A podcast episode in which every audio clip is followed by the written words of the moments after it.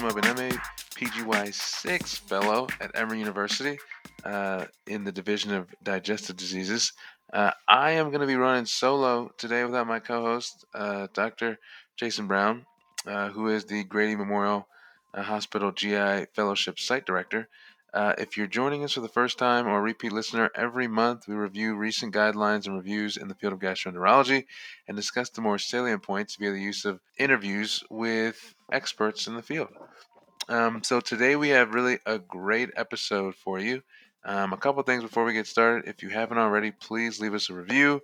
Subscribe on Apple Podcasts, Spotify, or wherever you listen to podcasts.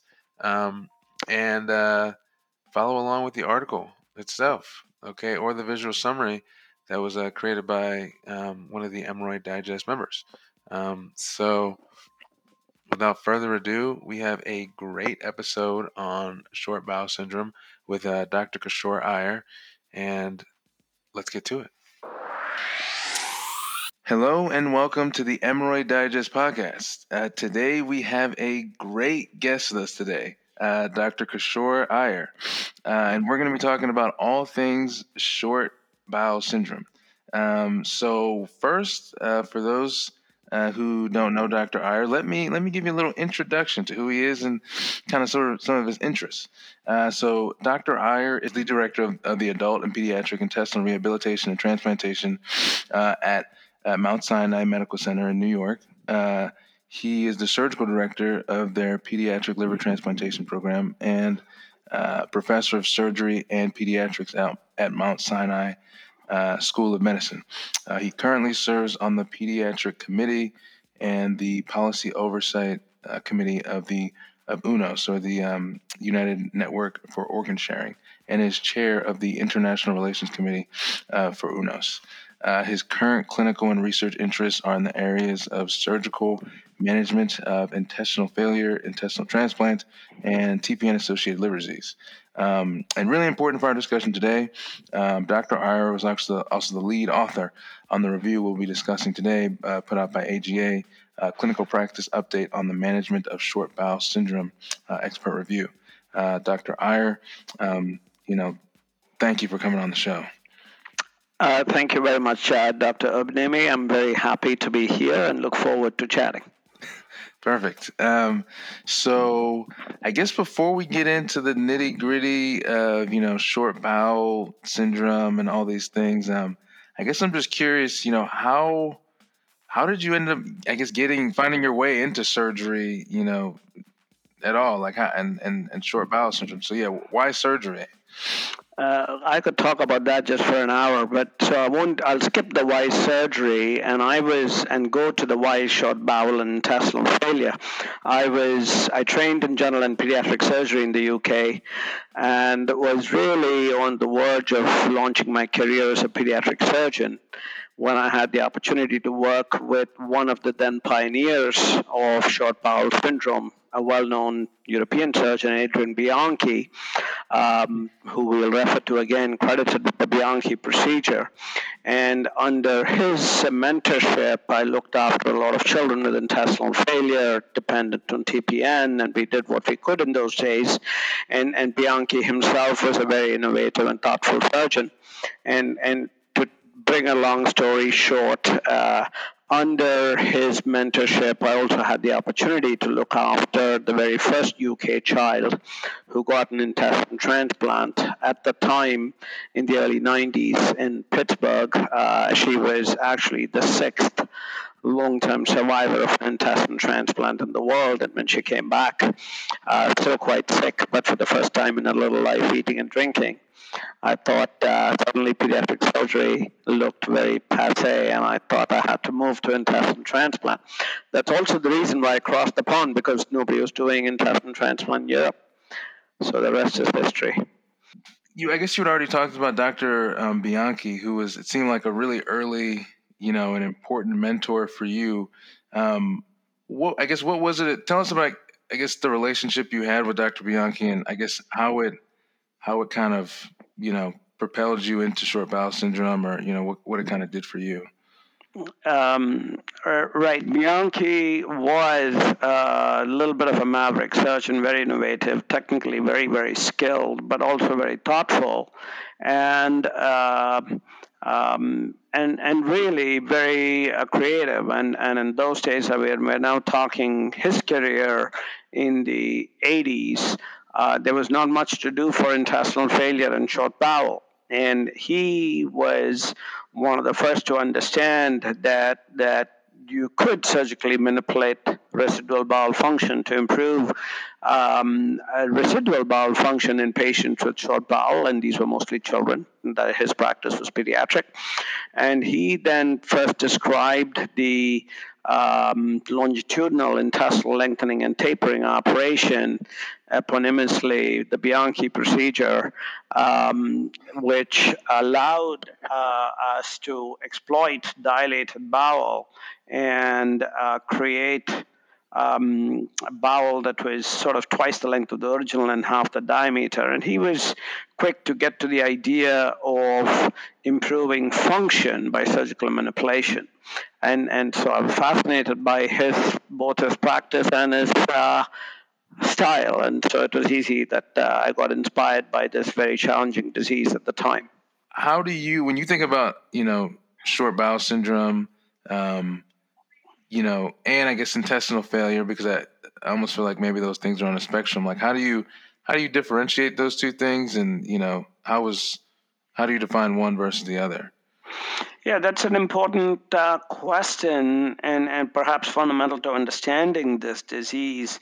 Um, uh, short bowel syndrome refers to anatomic loss of bowel length. So, if we, if we confine our discussion to adult patients, the, the generally held agreement uh, uh, for definition is that when an adult patient has less than 200 centimeters of residual small bowel, then the patient has short bowel syndrome. Um, there is some uh, use of a stricter cutoff of a residual bowel length of 150 centimeters. But, but most of us would agree that on less than 150 or 200 centimeters of bowel is short bowel syndrome. Now, now notice that this simply refers to a residual bowel length without any um, uh, implications on function. In contrast, intestinal failure is a functional definition that refers to uh, loss of intestinal function to the extent that intravenous supplementation in the form of IV fluids or parenteral nutrition becomes necessary um, to maintain survival. And that's the dif- distinction. So, intestinal failure in the majority of cases is due to anatomic short bowel syndrome. So, roughly 65 70% of cases of intestinal failure are due to short bowel syndrome. But, but notably, somewhere around 30% of cases of intestinal failure are due to functional causes, where all of the bowel might be present, but is just simply not capable of uh, normal function. Uh, these are conditions like pseudoobstruction, very long segment Hirschsprung's disease, intestinal dysmotility syndromes, and so on and so forth. And, and as a corollary, not all cases of short bowel syndrome result in intestinal failure right? You can you can understand that very short bowel would result in intestinal failure. That's intuitive. But somebody maybe has 150 centimeters of bowel and is able to get by without TPN or IV support, and that patient has short bowel but does not have intestinal failure. Um, it is actually not as complicated as it sounds. Intestinal failure is a good functional definition, uh, and and really refers to loss of intestinal function such that IV support is required. Short bowel syndrome is simply, strictly what it sounds like loss yeah. of bowel length, and, and it's just too short. Nice. Yeah, yeah. I feel like uh, a lot of people, um, there's a lot of, um, you know, confusion sometimes when it comes to, to both of those, but I feel like you helped really clear that up. and, and, and we can confound it even a little further. Neither of these definitions spoke to the colon. And and you as a gastroenterologist uh, know that that the colon, while widely viewed as a as a fluid absorptive organ under the right circumstances, can also be a digestive organ. So we've not talked about the impact of colon, uh, and and if time permits, we should get into the question of is it better to have 150 centimeters of small bowel with no colon, or would I rather have 25 centimeters of small bowel and entire colon? Uh, unfortunately, when we when we are afflicted by disease, we don't get to make these choices. Usually, you yeah. get what you get. But I know which one I would prefer if I had the choice. Maybe I mean you know actually I was I was actually wanting to go kind of in a direction that it's around there. So, you know the the the expert review or the CPU kind of hits on three different groups. You know, one patients who have essentially an end jejunostomy.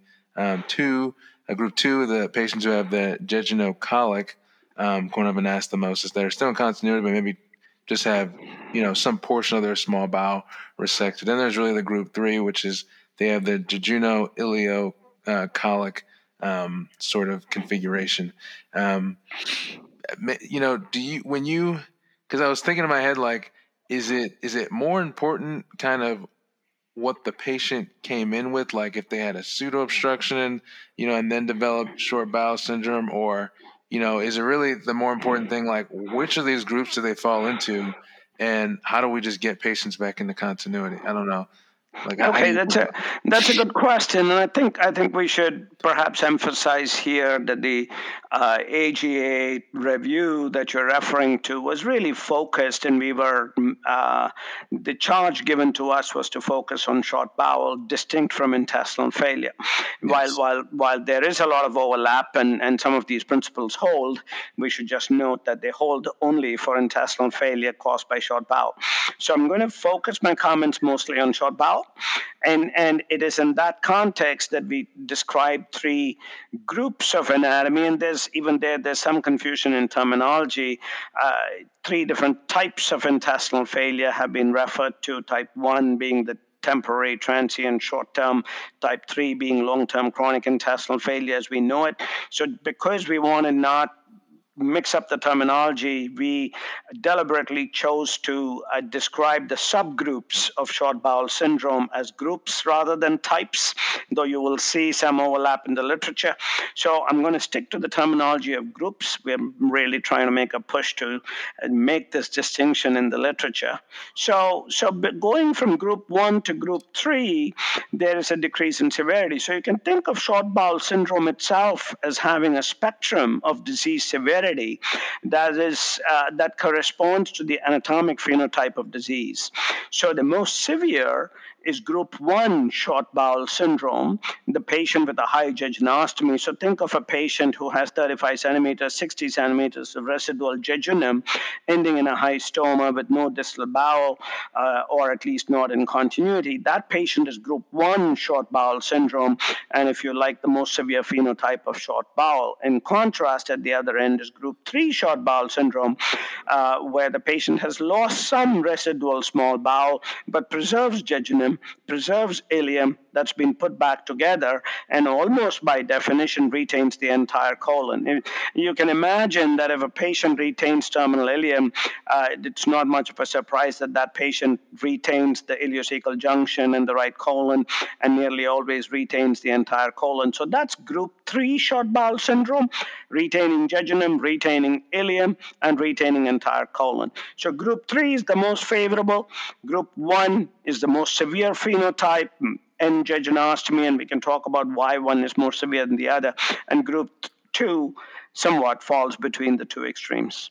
It, so it sounds like you know in most cases uh, you would it would be preferred for patients to be put back in continuity.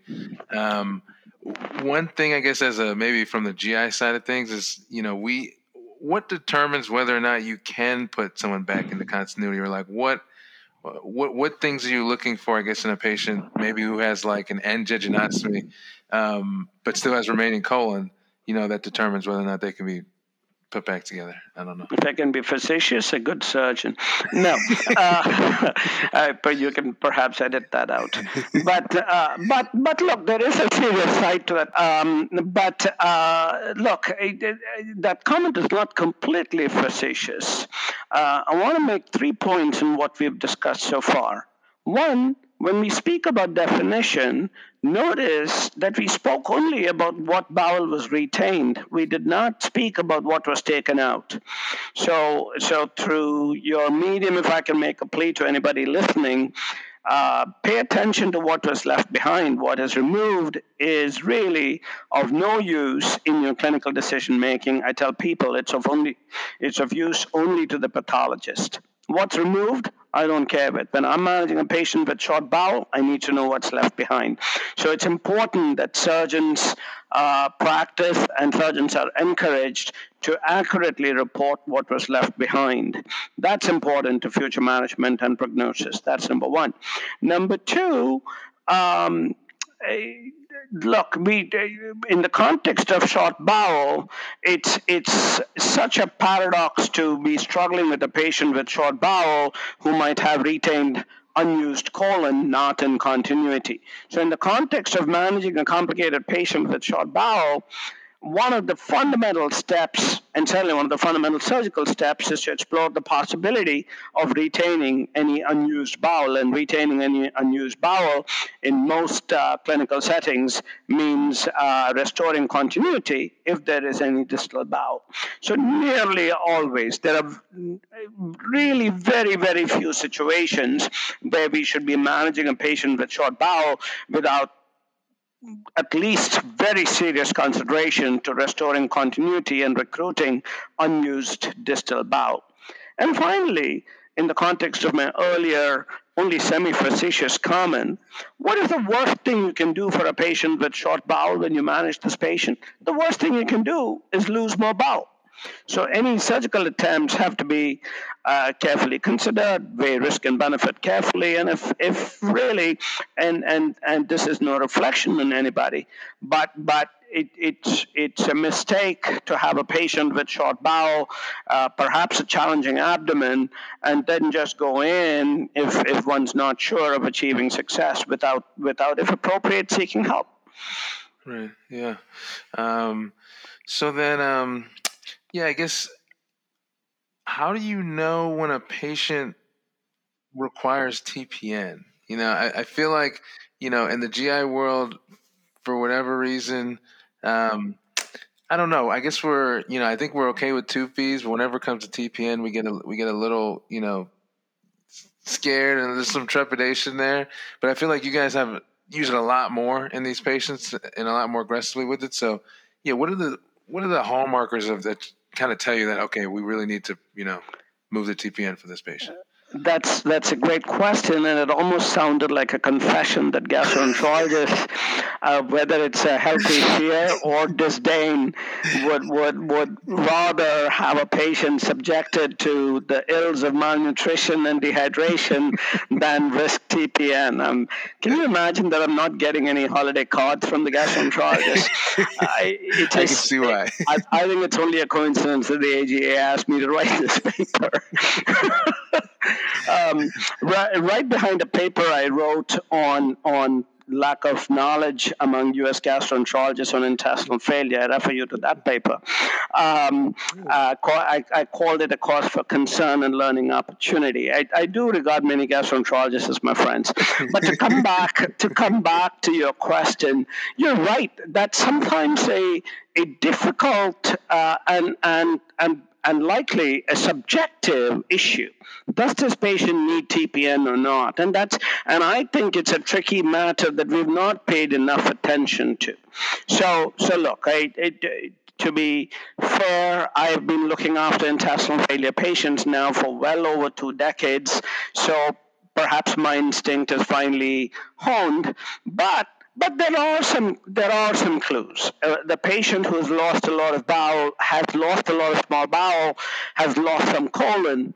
It is much safer to presume that this patient needs TPN and then allow the patient to declare himself or herself as not needing TPN and weaning it off safely than to have that patient come to the ER three times in a month with dehydration and kidney disease um, before you start TPN. So, are there some clues? Of course, there are some clues, right? It's easy to understand. At the extreme, you would have no doubt, right? If you have a patient with 30 centimeters of jejunum ending in a high jejunostomy, uh, perhaps nobody will argue that that patient likely needs TPN.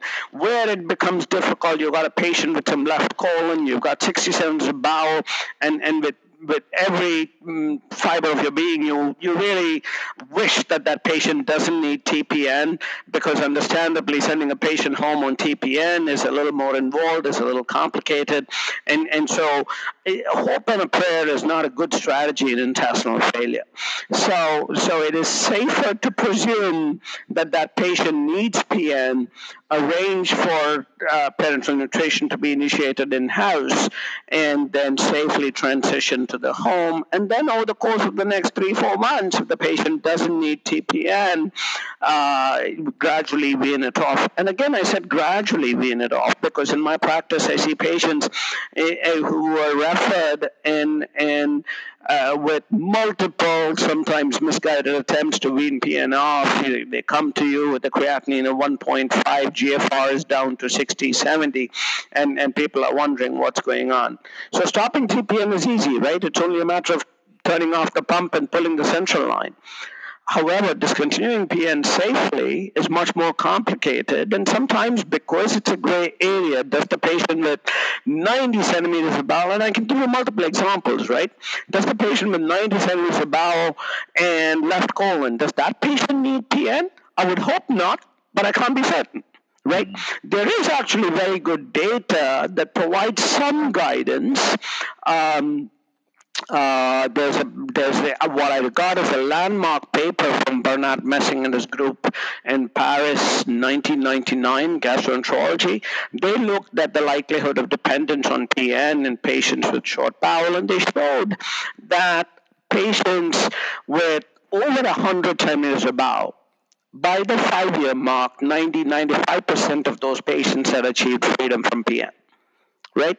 And and uh, in contrast, patients with less than they said less than 49 centimeters of bowel, um, by the five-year mark, most of them, 90% of patients, give or take, remained dependent on PN. So that provides some clue, and they had patients with bowel lengths, residual bowel lengths between the two extremes, who had who fell a little bit all over the place. But even that, while it provides good guidance, leave some unanswered questions. So if, if patients have over 100 centimeters of functional residual small bowel, they have a good chance of coming off PN, but not all. It was not 100% who achieved freedom from PN. Most of them did. Uh, that paper did not refer to the, actually did refer to the impact of colon, but not in the context of PN dependency. There was actually a follow-up paper from the same group. Amiot was the first author, 2012. Uh, I want to say Clinical Nutrition was the journal. Uh, and they showed that patients with colon had much better chance of achieving freedom from PN.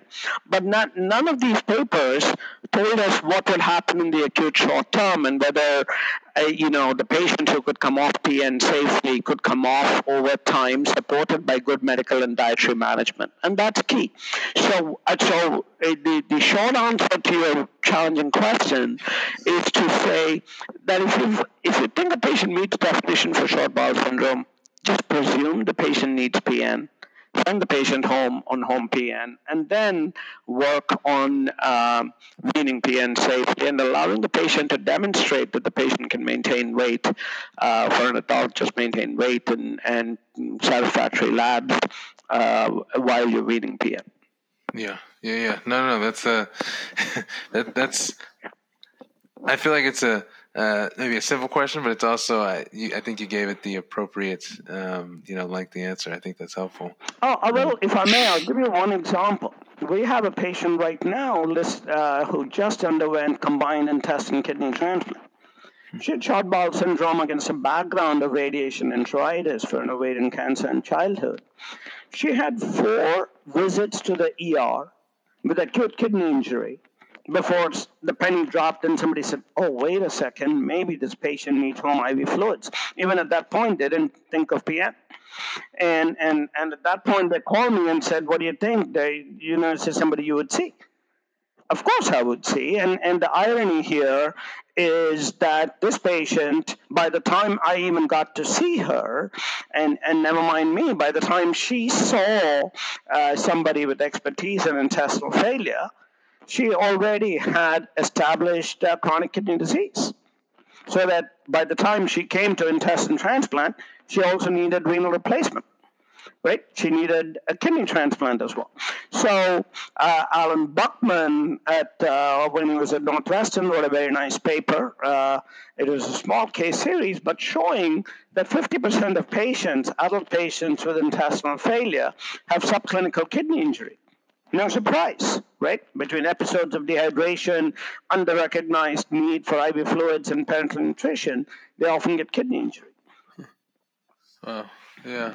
So we're, I mean, we're, yeah, we're uh, delaying delaying TPN is, is is not just hurting the small bowel; it's it's, it's hurting other organs as well. So yeah, that's uh, that's helpful. Um, now, I guess for some, uh, you know, for these patients who, um, you know, maybe we we don't see, I guess GI side, we don't see them maybe immediately. Sometimes after they've had, you know, parts of their bowel taken out, and I guess folks talk about these two different phases.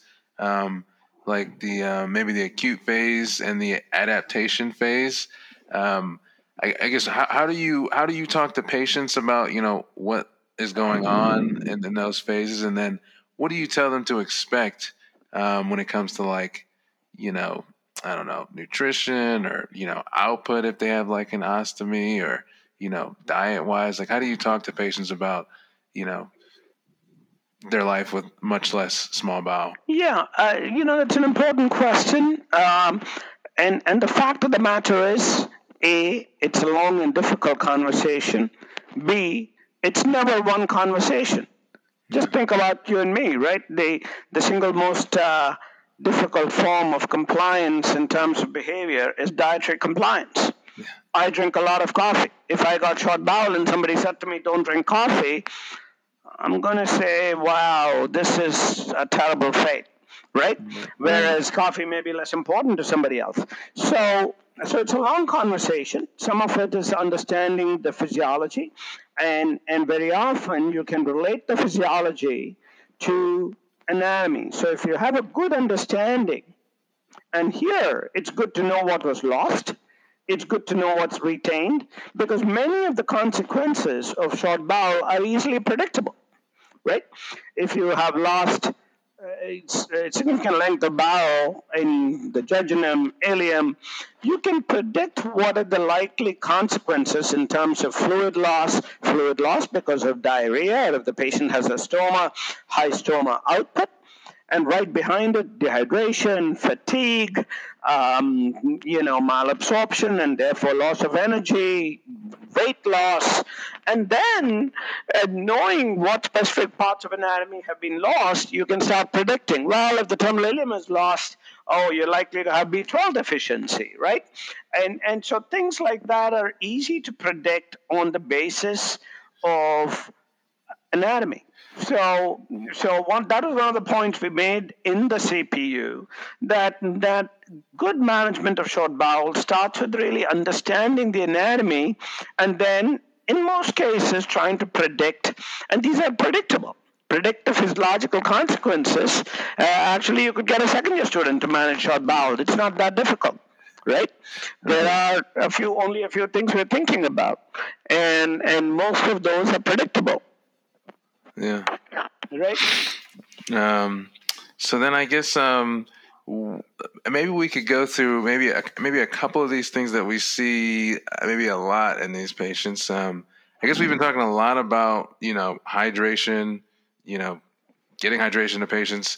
Um, you know the the the actual CPU takes a good bit of time talking about you know the the power of like oral rehydration solutions versus you know patients maybe just jugging a bunch of you know hypotonic water or something at home. Um, how do you you know how do you talk to people about you know hydration and and like yeah. You know, we could we could focus all of our attention just on this one simple question, right? Patients come, they want to see me. I'm the transplant surgeon. I run the program, and I tell everybody, 100% of the patients we see in our program benefit from dietary interventions, right? Eh, 60, 70%, 80% of patients benefit from good medical management in a very aggressive surgical program, 50, 60% benefit from specialized surgical interventions. If we do all that well, 10, 15% of patients might need intestine transplant. So it's a carefully guarded secret that I'm the least useful person in our program. But, but, but, but the dietary principles are actually simple. The principles are simple, right? Uh, so, so the the single most valuable intervention we offer is explaining to patients that they should avoid drinking uh, hypotonic fluids and plain water. And and you may understand the reasons for this. And and and in very simple terms to a lay audience I, the body does not allow easy movement of free water and and so as soon you can imagine free water um, passing through the intestinal lumen. Don Kirby at Cleveland, my good friend, describing describes it as Drano for the short bowel patient. And, and there's an immediate efflux of sodium ions right behind the water to try and maintain the milieu. And unfortunately, the movement of sodium is accompanied by movement of, uh, of uh, hydroxyl ions. So, so the net consequence of drinking plain water is actually um, a much larger loss of fluid volume through the intestinal lumen. So, so patients who drink a ton of water uh, find that they are having very large output in the form of stoma output or diarrhea. And, and it's a paradox. They're very thirsty, they drink water, the water drives increased output, they're more thirsty, they drink more water. So paradoxically, we're telling them, oh, you're feeling very thirsty, cut back on the water. Right? And, and, and when you think about it for a second, plain water is really not a good fluid even for healthy adults to be drinking. But because we have so much intestinal reserve and redundancy, we get away with it. So, so the uh, the uh, segue into oral rehydration solution is interesting. I think I think if you look back at the medical discoveries of the last uh, 100 years, oral rehydration solution might have saved more human lives than perhaps any other medical intervention, all your biologics for Crohn's disease included. Um, because when children were dying of cholera in sub Saharan Africa, the uh, discovery of oral rehydration solution exploited the free availability of empty Coca Cola bottles and, and uh, at least boiled cooled water. And the original WHO oral rehydration solution was boiled cooled water in Coca Cola bottles with one capful of sugar and eight capfuls of salt. That was the original WHO oral rehydration solution. And why, when we then tell our patients with short bowel to not have sugar in their diet, to not use added sugar, does oral rehydration solution have a small amount of sugar? And it really is a small amount of sugar. It's paradox. It's really very salty with a tiny amount of sugar. But why the tiny amount of sugar? Going back to physiology, that exploits what I'm sure you know well, the sodium glucose co-transport mechanism to drive in sodium across the intestinal lumen and, and to retain sodium. And, and as we said earlier, sodium does not move by itself. As sodium moves in, it pulls water behind it. And that's the reason oral rehydration solution is the preferred solution, not hypotonic fluids or plain water. And and and a look, the, the classic oral rehydration solution is not a very tasty solution.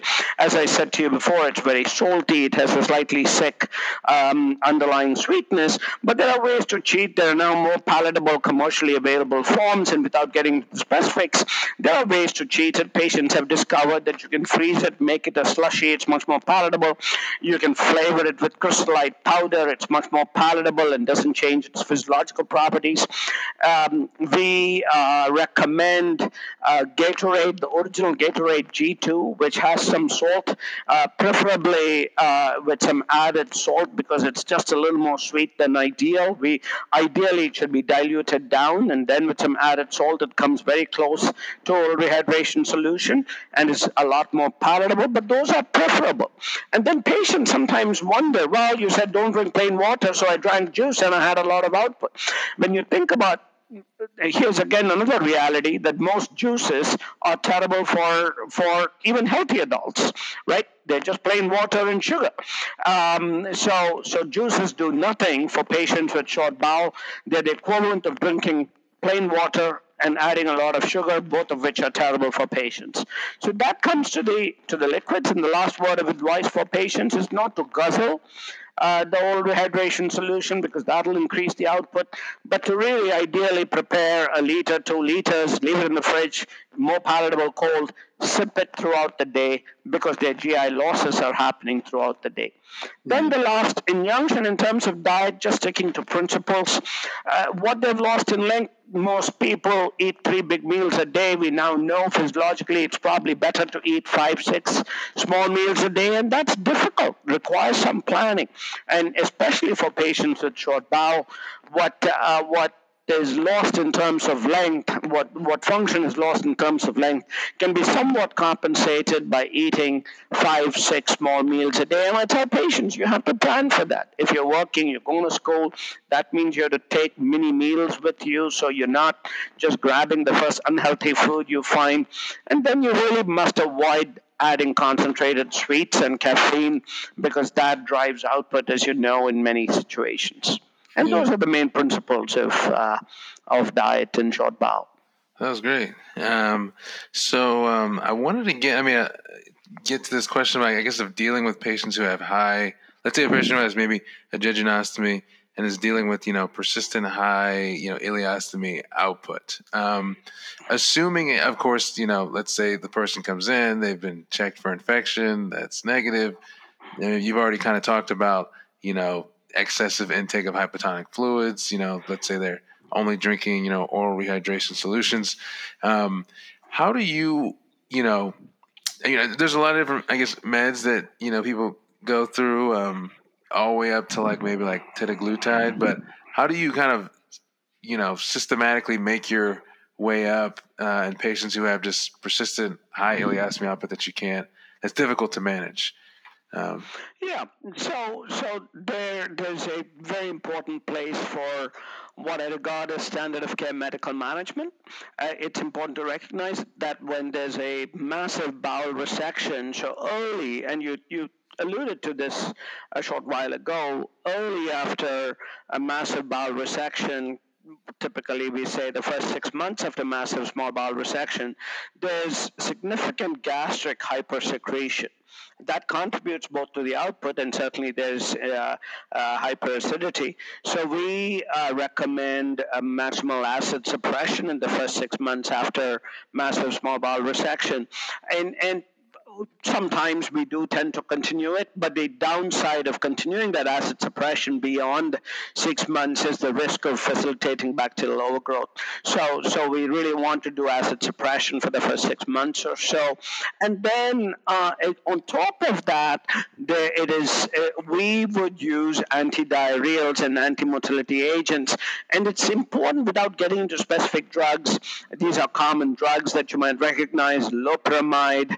Um, um, uh, um, uh, diphenoxylate atropine combination, Lomotil.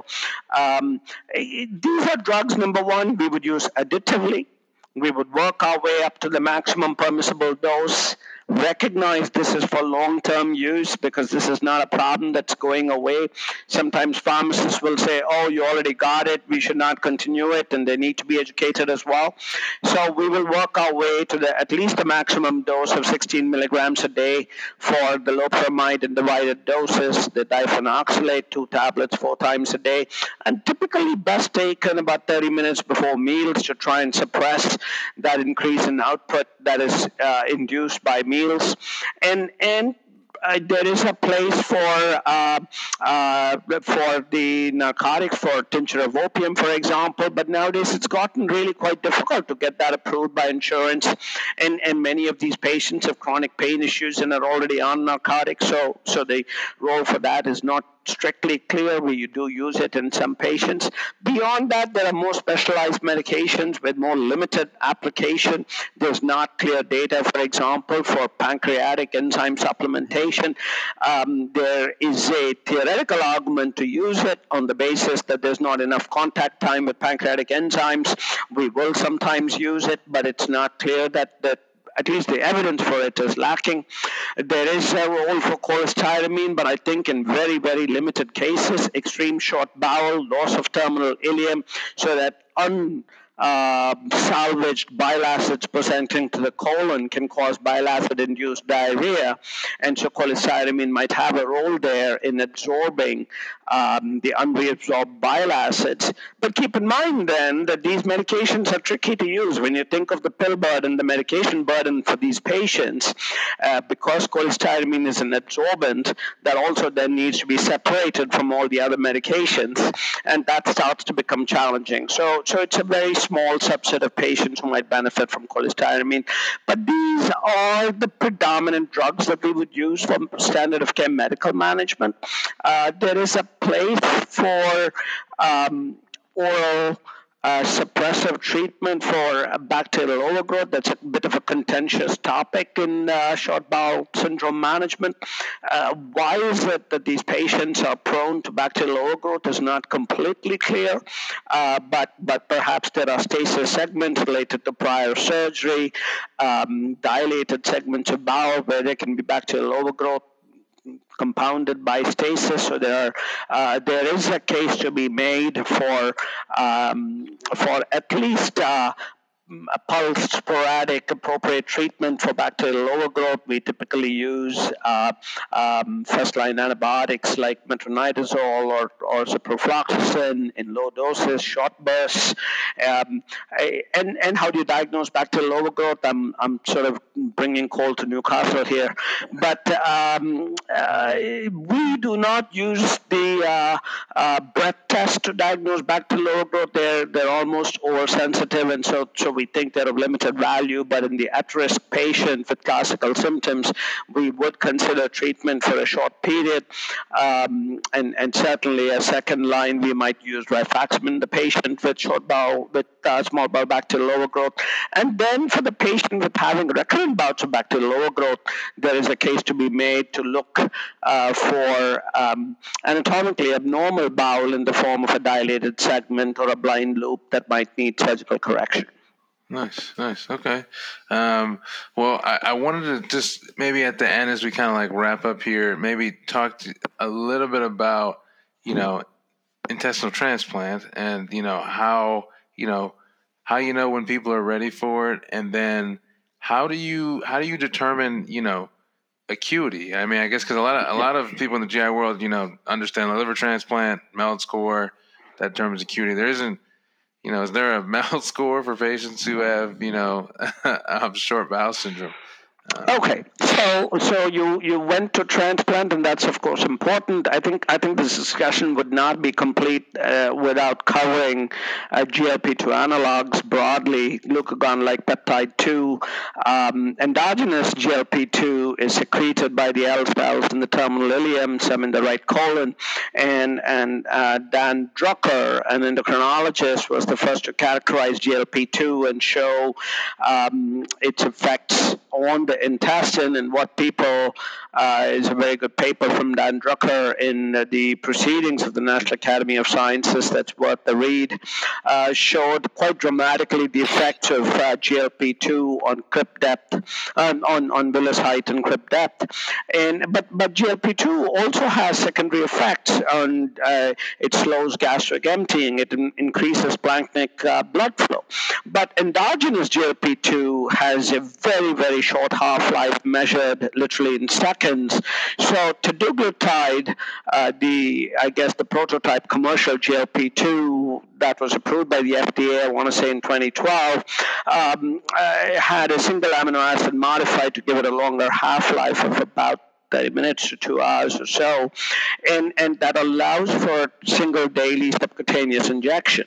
And, and, and the seminal uh, confirmatory STEPS trial that led to approval of teduglutide showed that roughly two thirds of patients with short bowel syndrome related intestinal failure, and a point of emphasis, that's the group of patients it's approved for, not just for short bowel, but for patients with short bowel who have intestinal failure, who are PN dependent or dependent on IV fluids.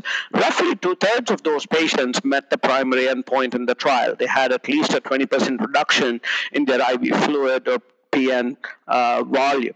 So that was meaningful effect. Of course, the holy grail is freedom from TPN, and that was achieved in about um, in the extension studies we reported it some time back and, and in the extension studies overall somewhere between 15 to 20 percent of patients achieved freedom from pn. We reported our single center experience after teduglutide was approved commercially and we showed that in a well managed cohort of patients about two-thirds of patients achieved freedom from parenteral nutrition using teduglutide but an important um, important important observation there, which has since been very well characterized and described by Palle Jeppesen in Denmark in a, in a really interesting paper in Gastroenterology in 2018. Uh, that was a post hoc analysis of GLP2 trial data. And, and that showed that patients with, with end stomas and jejunostomies had the maximum uh, volume response in absolute terms to GLP2 uh, and got the greatest decrease in stoma output and thus the greatest volume decrease in PN, but they were less likely to come off PN. Uh, somewhat intuitive, they were in the highest volume of PN to start with. In contrast, the patients with colon incontinuity were slow to respond to GLP2. Uh, they actually had only a modest response to GLP2, but they were the most likely to come off PN, presumably because they started with low baseline volume. So, for, so, so there is value to using GLP-2 in these patients, and today, really, um, for most patients with with uh, short bowel syndrome-related intestinal failure, assuming no contraindications, GLP-2 is worth trying. But I will emphasize after optimization of TPN, after optimization of dietary management, after optimization of standard uh, standard of care medical treatment, there's a role for GLP-2. So, what are the important contraindications?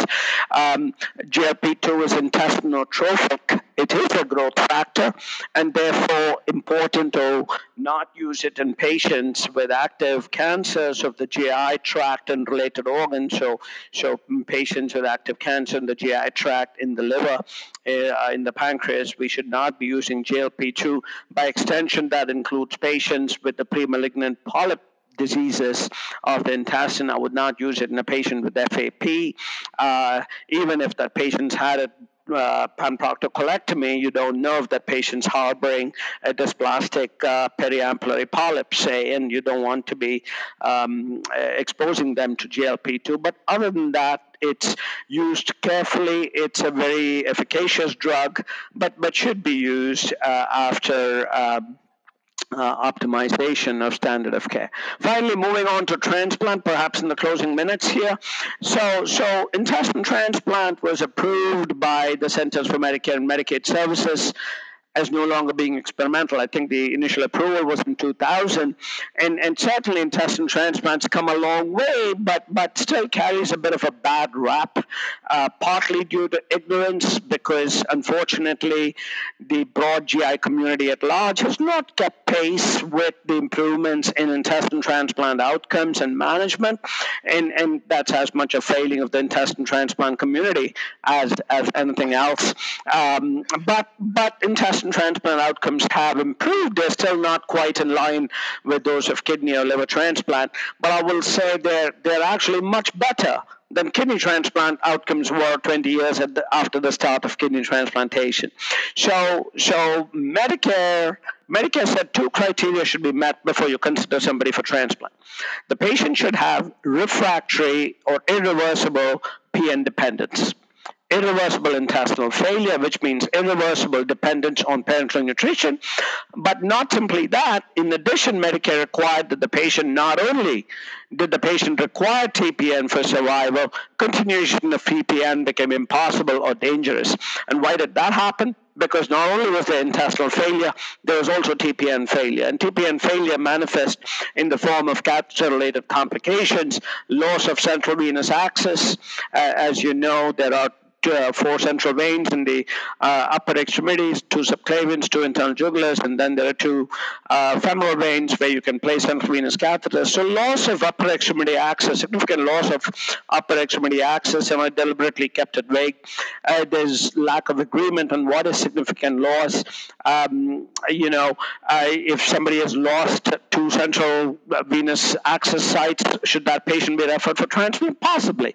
Referred for transplant evaluation if a patient has the four central veins open but has SVC stenosis, absolutely, you've already left it too late.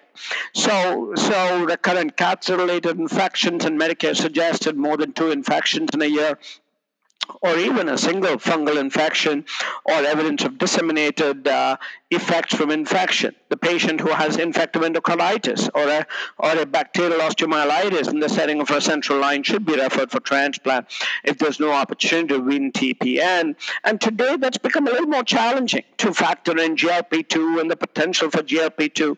But it's important to treat these patients as not being on a linear assembly line, but but recognize that some of these things need to be deployed in parallel right?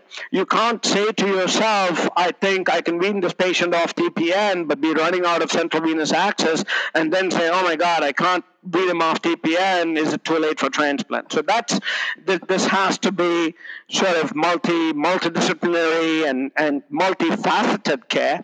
And the other big consideration is liver disease in the setting of TPN. What's today called intestinal failure associated liver disease. I prefer the historic term TPN associated liver disease. But but waiting until the patient has irreversible liver disease is too late. And here is a, a damning piece of data. Rough, close to 45 50% of patients who today get intestine transplant also require liver replacement. And that simply means they've been referred too late for transplant. That's a travesty because you have a patient who can be perhaps saved with a single organ transplant because he has single organ failure, and we're waiting as a as a collective community, we're waiting in close to half the patients for a second organ, in this case the liver to fail before we refer for transplant, and that's a failing too. So so that's uh, where transplant stands. What can you think about outcomes today? Um, at experienced centers like ours, if we were to transplant 100 patients today, and, and, obviously we won't, and that's not possible, but I'm just trying to distill the data into something that's easier to understand. If we were to give 100 patients what we call isolated intestine transplant, and isolated refers to uh, uh, without the liver that's what it refers to, and, and very often we're doing these combined with the kidney or combined with the pancreas. That's still an isolated intestine. Of the 100 transplants we do today, we would actually expect that at the end of the year, somewhere between 90 to 95 of those patients would be alive. Clearly not all 100. So that tells you that there is some mortality right after in the first year of transplant. Uh, 90 to 95 patients will be alive, and it's important to distinguish that not all of them will retain their intestine transplant. So in some patients, and the key battleground is is the tussle between the risk of rejection of the intestine transplant and the high risk of infection. So it's not really one or the other, but the very narrow window uh, in which we have to manage the risk of rejection, the risk of life-threatening infection. And sometimes we lose that battle, or we look like we're losing that battle, and we say to ourselves, "Look, the only way we can save this patient is to remove the transplant bowel." Go back on TPN, allow the patient's immune system a chance to recover, and hopefully live to fight another day. So out of the 90 or 95 patients who are alive at the end of the year, somewhere around 85 to 90 will be alive and and and uh, retain that bowel transplant. And the good news is most patients who are alive with the bowel transplant are off TPN. And and and one of the important improvements in recent times has been that in the past it used to be that there was never a time you could say an intestinal transplant patient was doing well. That fear of loss of the graft was never going away. Increasingly, we're finding that as patients are getting further and further out, they're really leading close to normal lives, very good quality of life, admittedly on a lot of medication, admittedly with close monitoring. But but by the two, three year mark, we're seeing our transplant patients once in six months, once a year. We're doing lab tests remotely and adjusting the immunosuppression, and they're going on to have good quality of life. So with that, I'm going to perhaps uh, let you close unless you have any remaining questions. No, no, no. I think we've uh, you've given us, you know, some some really awesome, you know, information about, you know, short gut syndrome, intestinal transplant, complications after. So this is actually really comprehensive. I guess the um, I will leave it there. The only thing I guess want to ask you is, you know, are there any um, is there anything you'd like to to plug, you know, from this podcast? you know, I you had mentioned oh, to me no, you, did you walk right into that one? You're just being nice. no, no, no, no. Because you had mentioned there was that that one. Uh, there's a like an educational website. You have the Lift Echo website. Yeah. you guys yeah. have like lectures where you talk about. You know, yeah, so so because you know this is it, it's a broader topic, and I'm I'm, I'm going to sort of mention it to you, uh, and and you and your colleagues should really look at it, not even specifically at our ECHO model, but the ECHO model more broadly. Uh, ECHO stands for Expanding Community Healthcare Outcomes, and was actually started by a hepatologist uh, in New Mexico, Sanjeev Arora, and he's launched this about 20 years ago for hepatitis C. And and and I'll tell you that I, you should look him up because what Sanjeev Arora discovered was when he started as a hepatologist at the University of New Mexico, he was the only hepatologist in all of New Mexico. And the wait time to see him rapidly grew until it was about 10 months to see him. Patients were waiting longer and longer, were not getting treatment for a curable disease, hep C. At that time, it was only interferon ribavirin. And, but, but he was seeing many patients with liver cancers who didn't get to him on time he was so ahead of his time. He started telemedicine way before it became a buzzword. Then he realized that that didn't change the problem of lack of expertise. It still meant patients were waiting to see the one expert. So he decided that what was needed was for him to spread that expertise that he had. And if you think about it, in many, many different disease states, the problem we have that leads to disparities in healthcare outcomes is the lack of expertise. And so he started what he called the ECHO Project, Expanding Community Healthcare Outcomes.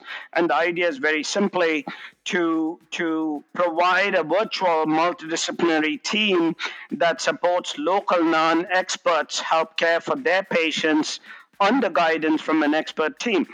Uh, look at how far ahead he was. We are all post COVID, we're all Zoom experts, but he was doing this long before COVID and Zoom. And, and on Zoom, he uh, reported the first study in the New England Journal of Medicine and Hepatology, I think 2003 maybe. A landmark paper in the New England Journal showed about 1,500 patients with Hep C treated at the uh, university specialist center compared to a similar number treated by primary care docs under the support of a virtual multidisciplinary team within the ECHO project, and the outcomes were comparable. And, and he showed this was possible, that you could share expertise on a virtual platform. Fast forward, there are now about 900 plus different ECHO projects. And so, about three years ago, I started an ECHO project in intestinal failure because in intestinal failure, the lack of expertise you and I talked about at the start of this uh, podcast um, is really magnified. You have the combination of a rare disease lack of expertise, insurance and geographic uh, obstacles to care uh, conspire to give really poor outcomes. And I thought, oh, I should start an echo project in intestinal failure. It's certainly grown organically. We get uh, we host uh, three sessions a month, two adult sessions, first and third Tuesday, one and two Eastern. Check out our website, liftecho.org, for anything intestinal failure. Somebody presents a anonymized case. It's a HIPAA compliant platform. Uh, I just facilitate discussion around the case uh, because we all learn through cases. It's a very good platform. We have a didactic. We archive all the didactics, and and that's been going strong. We get now clinicians signing in from six or seven continents. Um, we're actually hoping. We've been told we should be expecting funding from the NIH in the next month or so for a five-year RCT to test the value of lift echo in intestinal failure. So for anybody interested in intestinal failure, come to our website, liftecho.org. That's But, perfect. but, but for your academic interest, check out the Echo Institute in Albuquerque, New Mexico. It's really a movement that started with Hep C, relevant to you. Yeah, no, no, no, that's perfect. Um, we'll have a link to the to the Lift Echo website, you know, in the show notes of the podcast. Um, I think with that, Dr. Iyer, thank you for coming on the show. I appreciate it, and um, yeah, that was excellent. Thank you very much. Uh. Um, Hang on to your hats, y'all.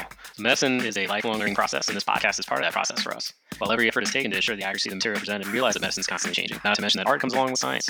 In a recorded conversation like this, we may make a mistake or get something wrong. We welcome comments, suggestions, or corrections. This material is presented for informational purposes only. This podcast does not intend to be, nor should it be understood or construed to be professional advice. By listening to this podcast, you agree not to use this podcast as medical or health advice to treat yourself or others, whether you're a credentialed medical provider or otherwise. Listening to this podcast does not constitute medical advice, nor does it engender a physician patient relationship. This podcast could, should not be considered as replacement for the services of a licensed trained physician or healthcare professional. Consult your own physician for any medical issues you may be having. No author or guest of this podcast shall be held liable or responsible for any errors or omissions on this podcast or for any damage you may suffer as a result of failing to seek competent medical or health advice from a professional that's familiar with your situation. Furthermore, this podcast is not to be used in any legal capacity whatsoever, including but not limited to establishing a quote standard of care in a legal sense or as a basis for witness testimony. The views, opinions, and beliefs expressed in this podcast are those of the commentators alone, and we make no guarantee about the accuracy of the statements or opinions put forth. This podcast and its contents do not necessarily state or reflect the views, opinions, and beliefs of any employer, company, medical society, or other entity with which the host or guests are affiliated, professionally or otherwise. This podcast is HIPAA compliant. We do not accept any advertising money. Reference within the podcast to any specific commercial product, process, services by trade name, trademark, manufacturer, or other does not necessarily constitute or imply its endorsement or recommendation. basically, this podcast is solely educational, and don't sue us. All right, see you next time, guys.